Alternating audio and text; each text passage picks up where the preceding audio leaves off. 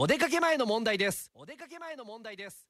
テイクオフ9テイクオフ9おはようございます。高橋正澄ですあの今年はですね高圧洗浄機を買いましてまあ年末用にですね大掃除こうしようと、えー昨日2回目かなこう使ったんです。1回目はもうこう試運転みたいな感じで本当にあの、えー CM とかなんかその広告チラシみたいな感じで、えー何？そのブロックの汚れが取れるとかってやってみようかと。あまあまあやっぱ取れるもんやなと思って。で今度はこの家の中に導入してあの要は、えーもう今今の家に引っ越して7年くらい経つんですかね。その流しの配管ですよ。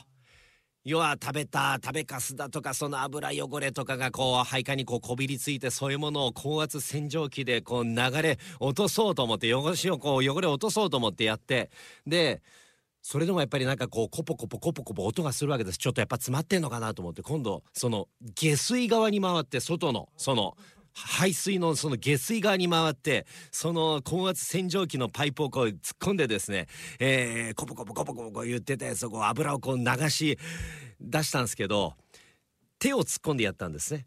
もう右手が未だに下水道の匂いがするんです。